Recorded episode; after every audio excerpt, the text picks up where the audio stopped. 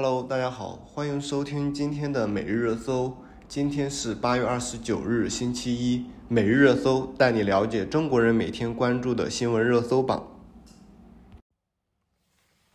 今天我们来关注的第一个新闻是唐山烧烤店打人事件的七名涉案人员被起诉。呃，二零二二年八月十一日，陈某志等涉嫌。恶势力组织违法犯罪案件由河北省廊坊市公安局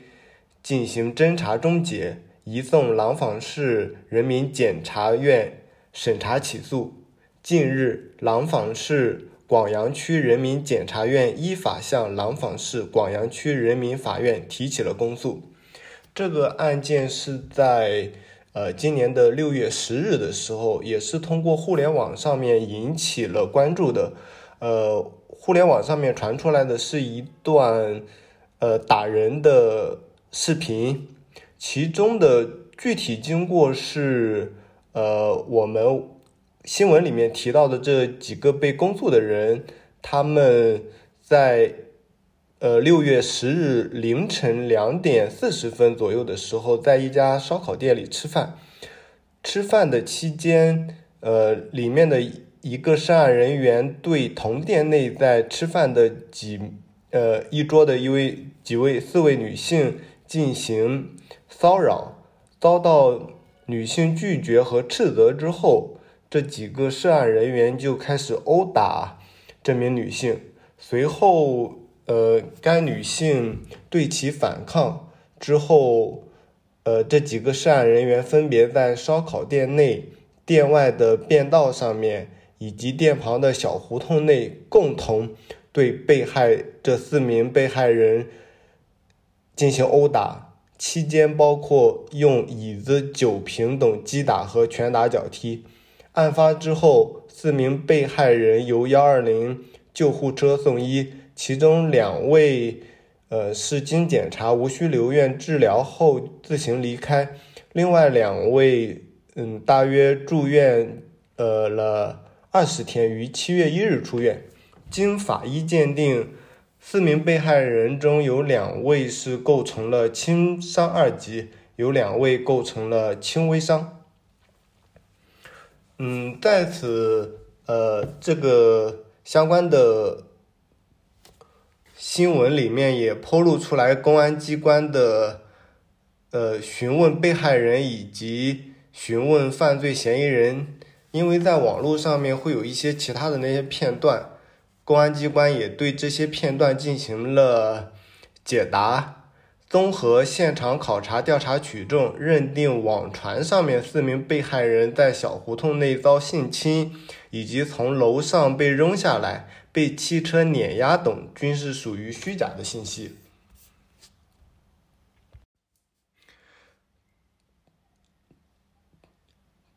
关于唐山打人案背后，大家其实更关注的是这几个人如此猖獗，网友们更关注的是其背后的保护伞的问题。也在近日，官方通报了，呃，唐山打人案的背后保护伞的问题，十五人也被立案。呃，根据河南省纪委监察组织协调唐山、廊坊、洪水等地纪检委对十五名相关人员立案审查调查，其中对唐山市路北区政府党组成员、副区长、市公安局路北分局党委书记、局长马爱军及唐山市公安局路北分局机场路派出所所长。胡斌、长虹道警务站副站长韩志勇、机场路派出所民警陈志光、光明里派出所原所长范立峰、光明里派出所副所长王宏伟、桥屯派出所副所长王志鹏、唐山市公安局交警支队四级警长安迪。等八名公职人员采取留置措施，初步查出了违纪违法及涉嫌滥用职权、徇私枉法、行贿受贿等职务犯罪问题，经纪检监察机关的调查进行了铺路，并且纪检相关的部门将深挖彻查，依法依纪严肃处理以上涉案人员。下面一条新闻是关于河南警方称村镇银行案已逮捕两百三十四人，侦办工作正在推进当中。根据呃许昌市公安机关的警情通报，根据许昌市公安机关进一步侦查发现，以犯罪嫌疑人吕毅为首的犯罪团伙。非法控制禹州新民生等四家村镇银行，涉嫌实施系列严重犯罪。该犯罪团伙在正常存款利息之外，用非法获取的部分资金，以年化收益率百分之十三到百分之十八贴息标准为诱饵吸揽资金。该贴息经资金中介层层剥夺之后。被部分大额资金客户获取。目前，公安机关已抓获一大批犯罪嫌疑人，其中已逮捕两百三十四人，追赃挽回损失的工作取得重大进展，案件侦办工作正在依法纵深推进当中。关于该村镇银行案的相关新闻，其实。是我们之前一直热搜的一个相关新闻的一个后续。呃，这个新闻其实第一个是涉及到的是关于村镇银行暴雷的这样的一个事情。很多储户反映到，呃，在河南省的部分村镇银行里面的存款无法取款，就是也有说是因为。有相关的阻碍，或者是村镇银行没有钱的等相关的因素，导致说呃该村镇银行的原储户无法提取之前的本金以及利息相关的事情。呃，该案件其实最热的应该是我们在六月份以及七月份多次听说到的是关于部分储户。被付健康码、被付红码的这样的一个问题，其实呃这个问题应该大家到现在应该还是记忆犹新的。是在六七月份的时候，有一些储户打算到呃河南的这些相关的村镇银行里面去呃现场去取款，但是呃这些储户一到了。相关的就是河南省地境内地区内就会发现他的健康码被付了红码，但是原先他在自己的省内做了相关的核酸检测都是绿码的，所以很多人就把这个事情抛露到网上去，也引发了网友的关注，相关的。监管部门以及呃以及这些卫健委回应说，储户被通过这种权利滥用，然后被付红码，其实是一种对职权的滥用，这种这样的一种情况。除了关于呃付红码的这个事情的新闻衍生之外的话，我们通过。这一次罕见的，而且这次应该是算一个比较巨大的村镇银行暴雷的事情，我们也能够呃从侧面反映出来，目前的一些村镇银行的监管存在一定程度的疏漏，而且像村镇银行的的这种股东啊，或者是实际的控。控制人可能正好是利用了这样的管理上的疏漏，而干起了这种相关的违法犯罪的行为。他通过这种高利率或者是贴息而引诱大量的储户以投资或者是其他的目的为名，将钱存到村镇银行，而村镇银行的实际控制人或者是相关人员又将这些非法吸收的资金用于其他的用途，导致这些储户的本金都无法挽回的这样而暴雷的这样一种情况。下面一条新闻是关于韩国演员刘珠恩自杀。二十九日，韩国演员刘珠恩的哥哥通过他的社交平台告知了妹妹离世的消息。在消息里称，已故的朱恩，二零二二年八月二十九日，朱恩离开这里去了一个舒适的地方。有时间的人请到朱恩的路上打声招呼。根据报道，刘朱恩的遗书中写道：“我非常想演戏，但是很不容易。演戏是我的全部。”也是我的一部分，但是生活太难了。非常感谢所有爱我之人以及我爱之人。呃，据悉，刘朱恩是今年，他是在二零一八年出演电视剧出道，年仅二十七岁。其实，关于韩国女星自杀的新闻，还是之前会一直有的，包括一九年的时候。当时也是震惊了娱乐圈的，像崔雪梨以及具赫拉两位都在一九年自杀。像这十来年的话，应也是有大约有九位女星自杀了。除了相关的女星之外的话，其实韩国的自杀率一直是居高不下的。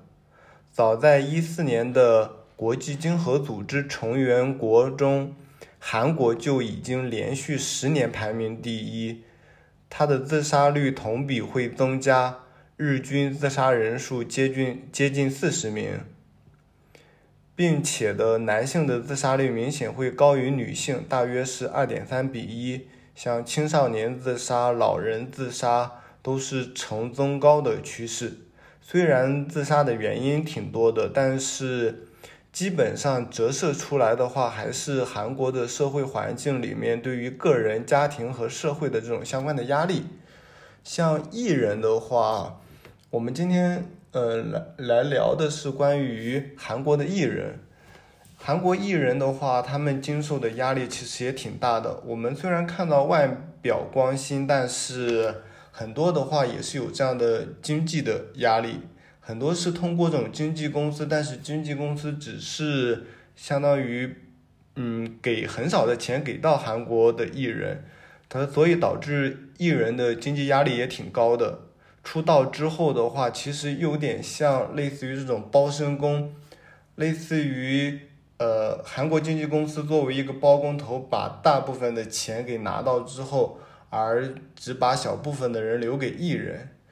呃，另外一个原因是韩国艺人的竞争比较残酷，身心俱疲。像之前在呃中国发展的张娜拉就在之前有回忆过，说是为了增加曝光率啊，拍摄期间还要录综艺节目、拍广告、做各种商业活动，很多的像在吃饭、睡觉都是在车上进行的。长此以往，导致艺人就都会比较身心俱疲。另外一点的话，可能是中国观众，呃，会有点不太理解的是，因为呃，就我我觉得也是，中国的明星的地位其实是很高的，而且他们的出场费啊，包括一些相关的这种费用，其实都是很高的。但是其实韩国明星他们地位其实是比较低，尤其是一些女艺人，像我们也知道的韩国，呃，他们是在男女平等上面还是有挺大的路要走的，所以韩国的女艺人的话，在这方面所受到的约束就和压力就会更大。下面一条新闻是美国国会酝酿重磅挺台立法。美国众议院议长佩洛西访台之后引发的效应持续发酵。中国对台湾的军事恫吓，使美国国会两党对抗中国支持台湾的立场变得更为一致。目前在国会涉台法案中，参议院外委会预计九月审理的《二零二二年台湾政策法》最引人注目。这个意在重构美国对台政策的立法，被一些中国学者认为直接挑战美中建交的基础。中国会做出比佩洛西访台更强烈的反应。一些分析人士认为，中国在佩洛西访台后，以大规模实弹军事演习作出回应，目的是要以此来阻止美国以切香肠方式改变其一中政策，并强化与台湾的实质关系。但中国的做法错，却反而强化了美国国会不分党派抗衡中国的立场，在国会。中的一些支持台湾的立法也在往前推进，其中最引人注目的就是今天我们要说的这个《二零二二年台湾政策法》。二零二二年台湾政策法包含具有象征意义的条文，例如将台湾指定为主要非北约盟友，以及驻美国台北经济文化代表处改名为台湾代表处。要求美国政府以台湾人民的合法代表来对待台湾政府。其中法案中也有一些具有实质意义的条文，例如对台湾提供四十五亿美元的安全援助，加强美台军事训练合作，以及建立美台高级别军事规划机制等。据该报道称，中国正在密切关注这个立法行动的发展。也有中国学者认为，这个法案若得到美国国会的通过，并由拜登政府签署生效，那它的影响将比佩洛西访台的影响还大。下面一条新闻是关于美国重启登月的。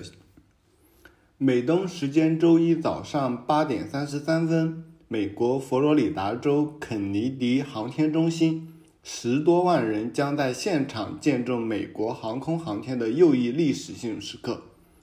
世界最强大火箭将搭载太空船猎户座号发射升空，目标月球。这一聚焦世界目光的发射，标志着在阿波罗计划最后一次发射五十年之后，美国新一代登月计划。阿尔忒尼斯的启动，美国希望以阿尔忒尼斯计划开启月球探索的新时代，恢复定期派太空人登月，并为载人探索火星铺路。这次发射的主要目的是测试火星火箭发射和猎户座号太空船的性能。据称，美国史上最强大的火箭发射系统——九十八米高的火箭发射系统，将把猎户座太空船推上太空，进入月球轨道，绕行至一圈后脱离轨道回程，最迟会于十月十日返回地球。整个太空的任务将历时六周。以上就是今天每日热搜的全部内容，感谢大家的收听，我们明天见。